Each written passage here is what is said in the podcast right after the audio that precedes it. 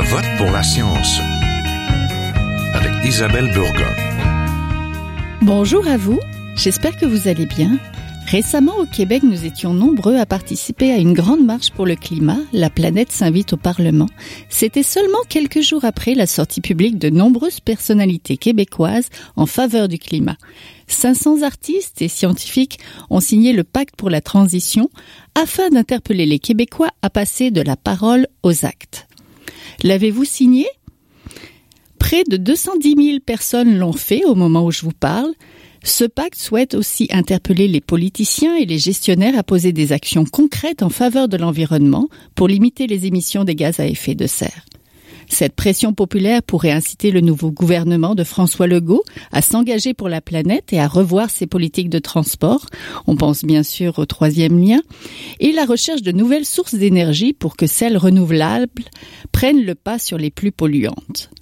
Les élus municipaux d'une centaine de villes québécoises ont eux aussi signé des déclarations en faveur de la lutte au changement climatique. Après Saint-Bruno de Montarville, la communauté métropolitaine de Montréal et bien d'autres, la ville de Longueuil a adopté récemment une déclaration citoyenne universelle d'urgence climatique. Ces déclarations affirment toutes que c'est le temps de passer à l'action pour les individus et les gouvernements. En matière de climat, les changements devront être majeurs si l'on veut que le réchauffement planétaire ne dépasse pas 1,5 degré d'ici 30 ans, mais il faudra aussi que les investissements financiers plus conséquents soient là. Rapporté un récent rapport de 400 pages du groupe intergouvernemental sur l'évolution du climat, le GIEC. Alors, êtes-vous prêt à passer à l'action pour le climat? Restez avec nous, c'est l'émission d'aujourd'hui.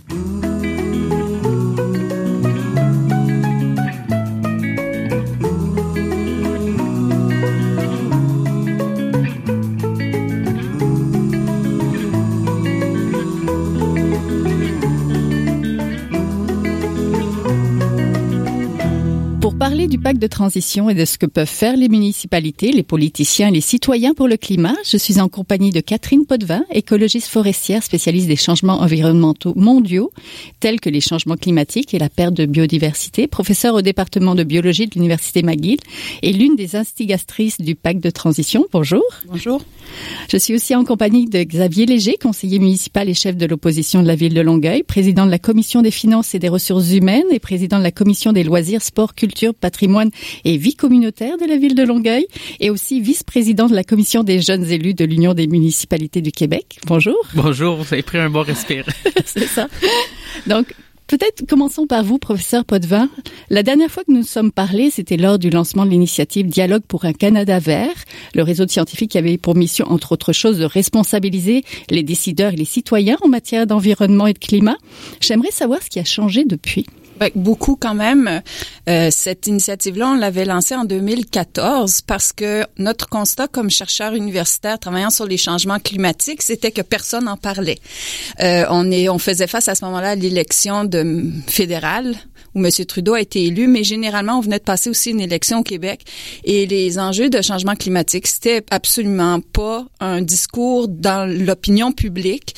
Et devant l'urgence de la situation, qui était déjà là en 2014, je tiens à le préciser, nous, on s'est dit, il faut absolument qu'on commence à en parler et on a fait le choix, et je réaffirme tous les jours ce choix-là, on a fait le choix de parler des solutions pour ne pas décourager les gens, mais plutôt rappeler que c'est un avenir qu'on a dans nos mains et c'est nous qui sommes maîtres de cet avenir-là. Et on continue avec le pacte où cette fois-ci, on essaie de créer au Québec un mouvement citoyen qui appuiera les décideurs politiques en leur disant, mais derrière vous, il y a beaucoup, beaucoup, beaucoup de Québécoises et de Québécois, donc n'ayez pas peur. On a besoin de travailler ensemble. Oui, ce pacte de transition se veut très concret, très rassembleur aussi. Pourquoi c'était important d'aller mobiliser des artistes? À côté des scientifiques?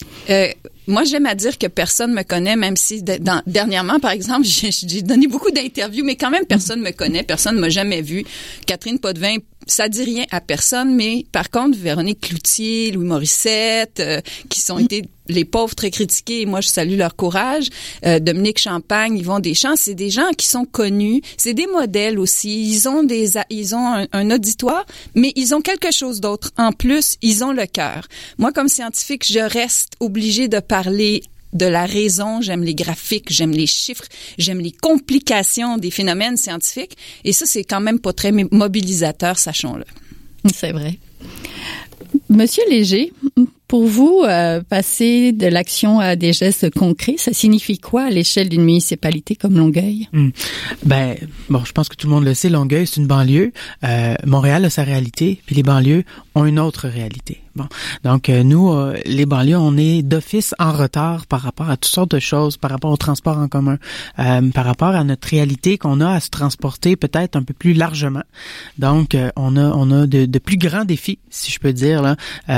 nous, ça fait 50 ans qu'on entend une deuxième station de métro à Longueuil. bon, c'est c'est une chose dans l'équation qui peut faire améliorer les changements climatiques. Puis je pense que c'est pour ça qu'on a au dernier Conseil de ville euh, on a adopté une résolution euh, en ce sens-là pour euh, pour être dans ce mouvement-là avec les scientifiques et les artistes finalement pour dire oui il y a quelque chose qui se passe. Euh, on peut plus dire que que, que c'est pas vrai là. Malgré qu'encore nos voisins du sud ils n'ont pas l'air à comprendre ou il y en a qui en tout cas qui font la sourde oreille. Mais on est rendu là. Et puis il faut que les citoyens s'imprègnent de ça. Et si, si, si nos citoyens nous ont comme modèle et puis nous, nous voient puis ils nous disent bon ben nous, on fait, on fait, on, fait cette, action-là, cet acte-là de, de, signer euh, ce pacte ou de passer des résolutions spéciales, mais ça passe pas inaperçu. Puis c'est pas nécessairement la ville seule qui va faire quelque chose, mais c'est avec nos 265 000 habitants. Euh, et puis c'est, on l'a dit tout à l'heure, puis, puis Madame l'a dit, c'est un ensemble de personnes. C'est pas, c'est pas, oui, c'est un plus un, mais à un moment donné, c'est c'est un groupe là qui, qui, qui fait la qui fait la masse. Oui, professeur Potvin, signer le pacte de transition, ça engage à quoi? Moi, je pense euh, que ça engage principalement à réellement faire un peu le ménage chez soi. Euh, moi, quand j'étais jeune, je vous ne cacherai pas que j'étais un peu toutoune, comme on dit en bon québécois. Euh, et euh, j'avais décidé de faire un régime amaigrissant et la diététiste que j'avais consultée, elle m'avait dit pendant une semaine, écris tout ce que tu manges, à quelle heure tu le manges. Puis après, on va faire le ménage là-dedans, pas en enlevant tout. Un régime amaigrissant, c'est pas une grève de la faim. C'est ça qui mm-hmm. est important de faire comprendre aux gens. Le pacte de la transition, on cherche pas la perfection. On cherche de dire qu'est-ce qu'on peut, c'est quoi le superflu et où les mauvaises habitudes, hein, et, euh, et donc faire un peu le ménage dans ces habitudes. Et c'est sûr, puis là, on, je suis avec euh, quelqu'un de courageux de la ville de Longueuil, c'est sûr qu'il y a des circonstances de vie qui nous obligent actuellement dans des modes qui sont peut-être pas ceux qu'on rêverait. Moi, ma fille est agricultrice. Ben, je suis désolée là, elle peut pas marcher euh, pour, pour porter ses légumes au marché public. Hein? Donc, quand tu vis en banlieue puis que tu travailles à Montréal, qu'est-ce que tu veux? Faut que tu te déplaces. Donc, il s'agit pas de devenir fou non plus. Mm-hmm. euh, il, j'ai une amie là qui m'écrit puis elle aime beaucoup ce que je fais tout ça puis elle m'écrit puis je m'en vais à Cuba mais elle mérite d'aller à Cuba. Il travaille fort tu sais mais il y a des choses que tu peux faire. Pour ça qu'on essayait d'avoir un pacte qui disait faites le ménage c'est pas aller à Cuba tous les jours c'est pas prendre ton auto quand tu pourrais marcher puis que ça prend cinq minutes mais fais tout ce que tu peux puis après ça, là, il faut que les gouvernements nous aident parce qu'il faut qu'on améliore les circonstances de déplacement dans les petites villes, dans les banlieues. Il faut actuellement, j'ai entendu parler que Desjardins allait sortir ses guichets automatiques de tous les villages du Québec. Et là, ça veut dire que Desjardins va obliger tous les citoyens à, prendre leur auto pour aller en ville chercher de l'argent. Ça n'a aucun sens. Donc, il faut là qu'on ait une vigilance puis qu'on comprenne qu'il faut faire attention, mais ça commence chez soi. Oui, Monsieur Léger, euh, la ville de Longueuil doit commencer par quoi pour faire ce ménage-là? Ben en fait, la première chose, je pense que c'est euh, la sensibilisation, hein, comme comme les, les, les gens l'ont fait là depuis quelques semaines, c'est c'est sonner la, la, dernière cloche finalement, la dernière alarme. Bon, puis ça, on, on a embarqué là-dedans. C'est sûr que la ville de Longueuil, bon, on peut agir sur nos citoyens, puis on peut agir sur certaines compétences qu'on a dans, dans la municipalité en matière d'urbanisme, en matière de transport, euh, en matière euh, d'électrification de nos transports à nous qu'on a à la ville de notre parc de notre parc euh, de voitures ou, de, camions et puis de nos bâtiments. Bon ça c'est c'est nous qu'est-ce qu'on quand on se regarde notre, notre nombril là, à Longueuil c'est ça qu'on peut faire. Ensuite c'est sûr que le mouvement prendra de plus en plus d'ampleur quand les quand les citoyens vont se l'approprier, quand les gens vont se dire bon ben comme Madame le disait, à, place de, de, prendre l'auto pour aller à l'épicerie à, cinq minutes de, la maison, on va le faire à pied. Euh, quand quand les gens vont, vont quand on va avoir de meilleures dessertes internes euh, de transport en commun aussi, ça ça va faciliter les, les déplacements pour les gens si on pense à autre chose que la voiture. Mm. Parce qu'on se bat depuis plusieurs années pour avoir une desserte interne de notre ville et non euh, de où tu es vers le métro. J'ai l'impression que le transport, c'est une grosse clé, mais il y a certaines actions qui peuvent sembler contre-intuitives. Par exemple, acheter une voiture électrique, c'est pas forcément la solution idéale, car ça n'épargne pas la construction, l'entretien des routes pavées d'asphalte. Mm. Donc, comment faire les bons choix? Mm. Peut-être, Madame euh, Catherine Morancy, qui est professeure à Polytechnique, c'est la, la grande, grande spécialiste de, de la mobilité au Québec. Puis elle a dit toujours, les voitures électriques, ce n'est qu'une petite partie de la solution c'est c'est la solution quand tu as vraiment absolument besoin d'une voiture. C'est pas la solution. Il faut diminuer les voitures. En fait, les voitures, ils ont plein de, de problèmes, pollution de l'air. Je parle pas du gaz carbonique, je parle de la fabrication. oui. mais il y a aussi la, qualité de l'air qu'on respire avec les maladies cardiaques que ça implique. Puis il y a évidemment la fameuse congestion. Donc tout prendre les mêmes voitures, les remplacer par des électriques, ça va pas régler tous ces problèmes-là. Donc, la voiture électrique, c'est une partie de la solution quand il faut une voiture euh, pour éviter le coût environnemental de la construction de la voiture. Alors, l'autopartage, donc mettre quatre personnes dans une auto ou bien partager une voiture de façon successive comme comme une auto. Ça, c'est des bonnes solutions parce que ça produit moins de voitures. Et hier, je parlais, euh, évidemment, un, universitaire, on a le, nous, notre grand carré de sable, c'est toutes les, les personnes qui réfléchissent toute la journée à ces questions-là. Alors hier, je parlais au professeur Nancy Ross de l'Université McGill, euh, qui travaille sur les, ce qu'on appelle les formes urbaines, comment les villes sont organisées. Puis je parlais avec ses étudiants qui travaillent beaucoup sur les banlieues. Ils m'ont dit quelque chose qui fait jamais plaisir au Québec. Ils nous ont dit, ben nous, vraiment, on est en retard sur l'Alberta. C'est intéressant, hein? Hmm. On est en retard sur l'Alberta parce qu'à Calgary, il y a un travail immense qui s'est fait dans toutes les banlieues, dans la grande région de Calgary. Et que le cœur de ça, et ça devrait faire plaisir à Monsieur Legault, c'est mettre l'école au cœur des quartiers pour que les parents qui vivent beaucoup en banlieue parce qu'ils veulent avoir des grands espaces verts pour leurs enfants. Donc, pour que les enfants puissent marcher à l'école de façon sécuritaire. Ça, évite aux parents de prendre l'auto. Et puis, elle disait aussi, euh, Madame Ross et ses études me disaient aussi, s'assurer que les lignes de transport en commun qui vont relier la banlieue à la ville, au point de chute dans les banlieues, que ça soit un point de chute où tu as tous les services, donc commerce alimentaire en particulier. Donc, le parent travaille à Montréal, revient, fait ses emplettes, prend ses enfants, garderie près du point de chute des, autobus, et puis rentre chez lui. Donc, a évité tous les déplacements supplémentaires et donc se retrouve gagnant dans son temps et sa qualité de vie. Donc la banlieue devient un endroit vraiment privilégié parce qu'on te donne les services dont tu as besoin comme jeune parent, mais on te les donne autour d'une ligne de transport en commun. Donc ça c'est ça fait partie je pense des solutions ambitieuses qu'il faut proposer à monsieur Legault qui dit aimer les jeunes familles, penser aux écoles et tout ça je pense qu'on a eu, euh, on a entendu des belles choses aussi du gouvernement supérieur, le provincial, par rapport au transport en commun. Bon, c'est sûr que toujours des promesses de route et d'autoroute, mais le transport en commun euh, de masse est au cœur de, de, certaines promesses aussi. Quand on parle pour nous, pour la rive sud, le prolongement du, du REM, c'est quelque chose de majeur pour nous, là. Euh, parce qu'en fait, ça veut ça veut dire que non seulement pour la, la couronne, mais pour les deuxièmes couronnes, c'est quelque chose qui est avantageux. Euh, bon, nous à Longueuil, depuis 50 ans, on attend le prolongement du métro. Bon, là, on a déposé un plan et puis il y aurait potentiellement six nouvelles stations à Longueuil. Donc ça, c'est pour nous, c'est extraordinaire. Mais donc, on revient à la base de tout ça. Qu'est-ce que c'est la base? C'est le financement. Il faut que le gouvernement, euh, moi j'aime bien l'expression, les bottines suivent les babines. Mais on est rendu là. Bon, là, les, babines ont parlé. Maintenant, il faut que les bottines avancent, là, parce que euh, il y a plein de beaux projets. C'est pas les idées qui manquent. Euh, je pense que les, la conjoncture est là. Les gens ont le goût que ça change. Et puis, ben, on, on attend, on attend des, des, belles choses, parce que euh, si, si, si le, Monsieur Legault nous réalise ce qu'il a dit qu'il ferait, je pense qu'on va être en voiture.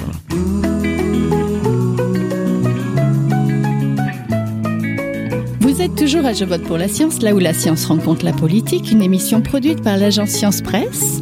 Vous pouvez visiter son site internet au sciencepresse.qc.ca. Monsieur Léger, Vous êtes celui qui a amené la motion au Conseil de la ville de Longueuil le 13 novembre dernier, la déclaration citoyenne universelle d'urgence climatique qui a été adoptée. Pourquoi l'avez-vous fait concrètement à ce moment-là? Hmm. Ben en fait, on, avait vu que que ce mouvement-là euh, grandissait. Puis bon, le, Conseil de ville est arrivé quelques jours là, après euh, le fameux mouvement là, qui, a, pris de l'ampleur. Et puis on trouvait, on trouvait que c'était important. Puis bon, on a commencé à faire ça dans, dans, dans ce mandat-ci depuis un an, de faire des motions non partisanes. Bon, donc qu'est-ce qu'une motion non partisane? C'est quelque chose que les que les deux partis s'accordent. Et puis qu'il n'y a pas il y a pas il y a pas de débat, il y a pas de il y a pas de vote, il y a pas de bon. Donc c'est c'est des choses euh, qui concernent tout le monde finalement. On l'a déjà fait pour euh, pour la libération de Raif Badawi. Euh, bon, puis ça, c'est un autre exemple. Euh, les changements climatiques, il n'y a personne qui peut s'ostiner contre ça. donc, c'était c'est important pour nous. Et puis surtout, comme je l'ai dit tout à l'heure, c'est important pour nous que ça, ça transige vers nos citoyens. Parce qu'en fait, on, on, on, est les plus proches, le gouvernement le plus près des, des, citoyens. Et puis, on voulait que ça transige le plus directement là, vers nos citoyens. Oui, justement, comment mobiliser les citoyens et même les élus finalement, mmh. c'est qui sont des citoyens eux-mêmes aussi. Effectivement. Euh, bon, les citoyens, le, je pense que le nerf de la guerre des villes envers leurs citoyens, c'est l'information, euh, parce que bon, il y a des gens qui, qui se tiennent informés, puis bon, mais c'est les mêmes gens qui regardent la télévision, qui regardent tout le monde en parle.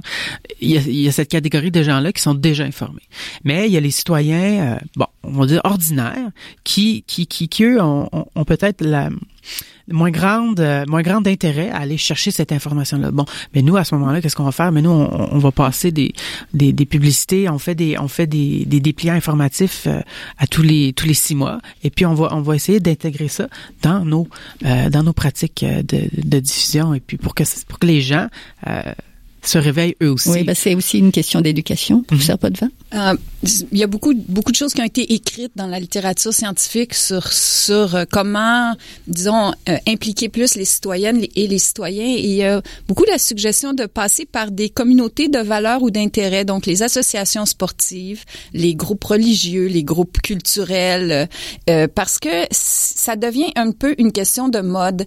On peut beaucoup s'inspirer de ce qui a été fait quand, pour arrêter de fumer. En fait, on a un problème de santé publique actuellement mmh. qui est relié au changement climatique. Et il faut que ça devienne à la mode. Il faut que le pacte devienne à la mode. Il faut que les gens se trouvent cool quand ils font ça. Mais évidemment, pour que ça soit le cas, il faut aussi que le transport public qu'on qu leur offre soit agréable. Donc, le monde sont pas maso. Donc, si c'est vraiment épouvantable, t'es tassé dans un autobus, tu sues, t'arrives chez vous, faut que tu prendre ton, prendre ton auto, puis là, fait, tu fais deux, trois kilomètres. Ça t'a pris une demi-heure de plus. Faut que tu prennes ton auto de toute façon pour aller faire tes courses. Ça marchera pas. Donc, il faut faciliter tout ça et que ça devienne à la mode et bien vu. Et ça, ça passe beaucoup par les associations de gens qui ont les mêmes goûts. Parce que là, il n'y a pas une question de c'est la ville contre la banlieue, c'est la gauche contre la droite. Non, c'est tout des sportifs ensemble, puis là, il y en a un qui dit, voici. Donc, je pense que ça, c'est important. Et, et moi, je crois parce qu'avec ce pacte, on a eu beaucoup, beaucoup, on a parlé à toutes sortes d'autres mondes, on a reçu beaucoup de questions, puis moi, je dirais qu'on est dans le grand mélange actuellement. Mmh. Beaucoup, beaucoup de monde veulent faire des choses, pas grand monde sait quoi faire. Et ça serait très, très intéressant que M. Legault organise euh, une commission, une consultation, je sais pas, où on pourrait aller un peu partout dans les régions, écouter les gens nous parler de leurs enjeux et de leurs solutions et bâtir à partir des désirs des gens ce fameux chantier de la décarbonisation pour que les gens se retrouvent dans cet agenda-là. Oui, avec leurs préoccupations. Du côté du bilan vert de la ville de Longueuil, comment se positionne la municipalité? On, depuis plusieurs années, il y, a, il, y a un, il y a un virage qui est tenté de d'être pris, là, euh, surtout par rapport à nos éléments euh, où on peut avoir de l'impact sur, sur nos investissements, premièrement, ou sur notre parc de véhicules. Bon, euh, on, on, a plusieurs projets pilotes qui ont été essayés, même chez la police, là, par rapport à certains véhicules électriques, certains motos même électriques. Euh, on, on, attend d'avoir euh, les résultats, euh, mais on s'est surtout concentré sur nous, notre impact euh, direct là, sur, sur, sur, notre communauté.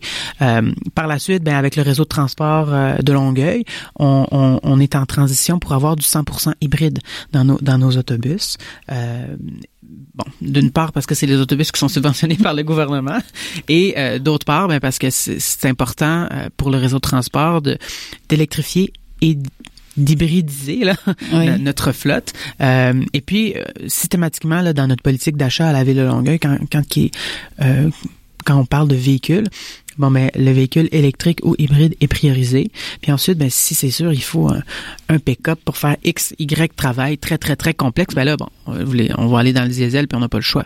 Mais mm-hmm. euh, c'est de plus en plus ancré dans les valeurs des, des acheteurs, dans les valeurs euh, du conseil de ville de passer à l'électrique finalement. l'électrification. Professeur Potvin, le PAC veut engager l'appareil gouvernemental à donner l'exemple en réduisant par exemple ses propres émissions de 50% d'ici 2030. Concrètement, il s'agirait de faire quoi pour le gouvernement? Du côté du gouvernement, on a parlé des citoyens, mais là des politiciens. Comment les policiers peuvent tirer ce mouvement-là? C'est euh, absolument certain qu'il y a deux éléments que le gouvernement devrait euh, contempler, mettre en œuvre, c'est d'abord mettre les changements climatiques au cœur de la prise de décision. C'est pas on prend nos, notre décision économique, puis après peut-être quand ça nous tentera, on regardera les impacts climatiques. C'est plus que ça. Les impacts climatiques doivent être un des facteurs de prise de décision. Moi, évidemment, je travaille là-dedans. Je dirais le principal parce que si le climat continue à se détériorer, il n'y aura pas de qualité de vie pour l'avenir au Québec. Donc, c'est, vraiment notre futur qu'on met en, qu'on met sur la table actuellement. Donc, il faudrait les convaincre que le plan de développement, c'est un plan de développement décarbonisé et c'est ça qui pourrait propulser le développement économique du Québec. Je sais qu'à Québec, actuellement, il y a une certaine préoccupation de la Chine. Est-ce que la Chine ci, est-ce que la Chine ça? Euh, est-ce que la Chine ouvre encore des usines à charbon? Or, la préoccupation que le gouvernement du Québec devrait avoir par rapport à la Chine, c'est l'inverse. Est-ce que la Chine va nous voler toutes les parts de marché parce qu'ils évoluent, ils avancent, ils se décarbonisent tellement vite qu'après nous, on n'aura rien à offrir au monde dans cette nouvelle économie sobre en carbone. Donc, je pense que la Chine, effectivement, c'est une préoccupation, mais pas celle qu'on pensait.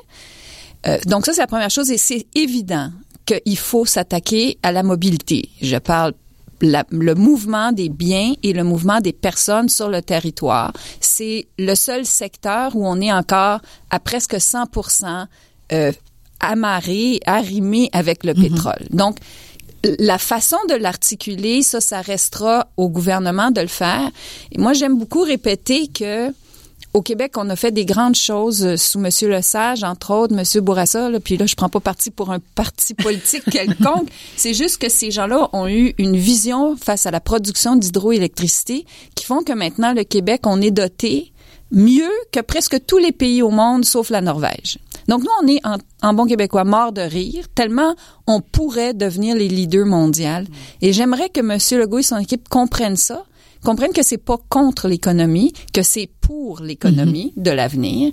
Ben, je vous remercie beaucoup. Donc, on était en compagnie de Catherine Potvin, écologiste forestière, spécialiste des changements environnementaux et, et des changements climatiques, donc qui est professeure au département de biologie de l'université McGill et, une des personnes qui a parti ce pacte de transition que j'espère vous allez signer ou que vous avez signé, et de Xavier Léger, conseiller municipal et chef de l'opposition de la ville de Longueuil, qui a justement poussé la ville de Longueuil à s'engager pour le climat. Bravo. Merci. Merci à vous. Merci à vous.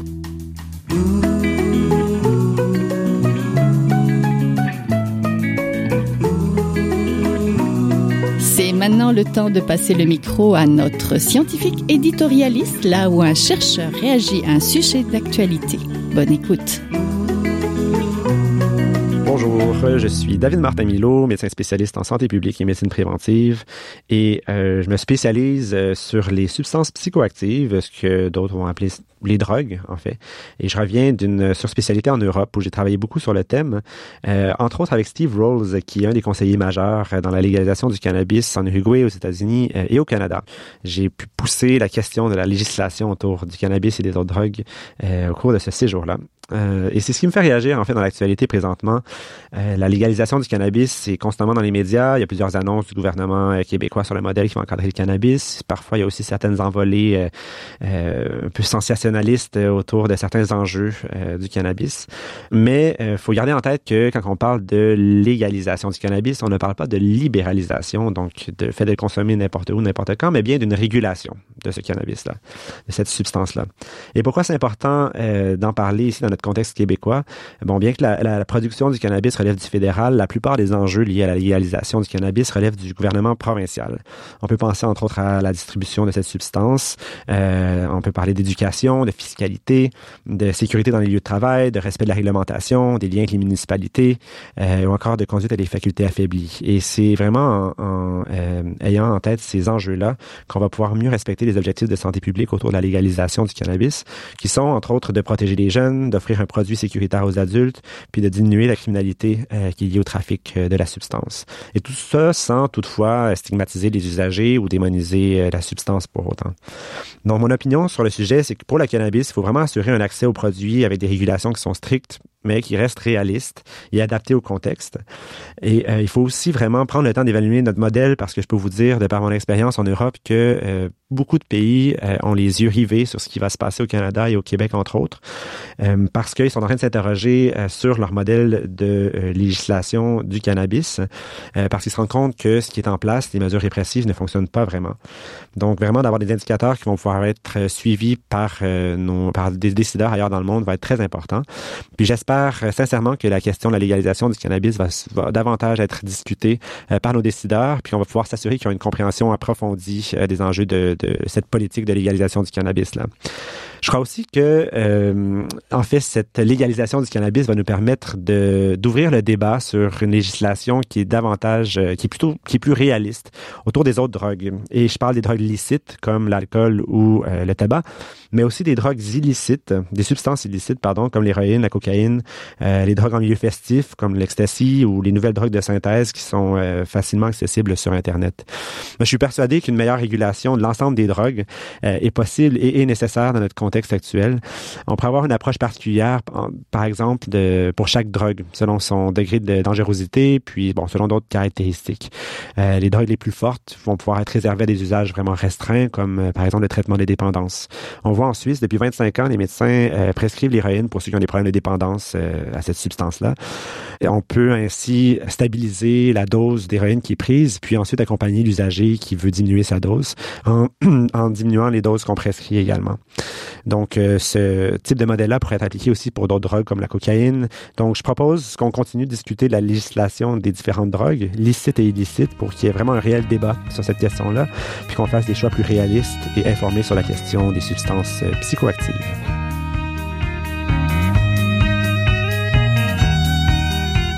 C'est tout pour cette semaine. Je vote pour la science est une production de l'agence Science Presse avec Radio VM, à la régie Daniel Fortin, à la recherche et à la réalisation de l'émission et au micro Isabelle Burguin.